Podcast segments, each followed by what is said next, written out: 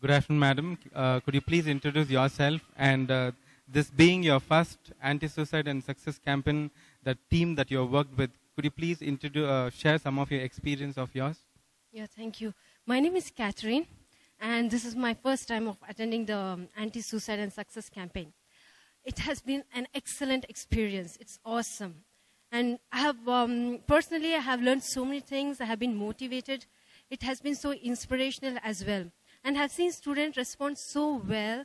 They have been like, uh, I guess they had kn- knew certain things, but it was like bringing um, to their notice um, more important uh, things in life, which um, made them to think, you know, in that direction and put it to work. So it was very um, beautiful to see how they responded and how they received, and also how they give the life testimonies, how it has transformed their lives.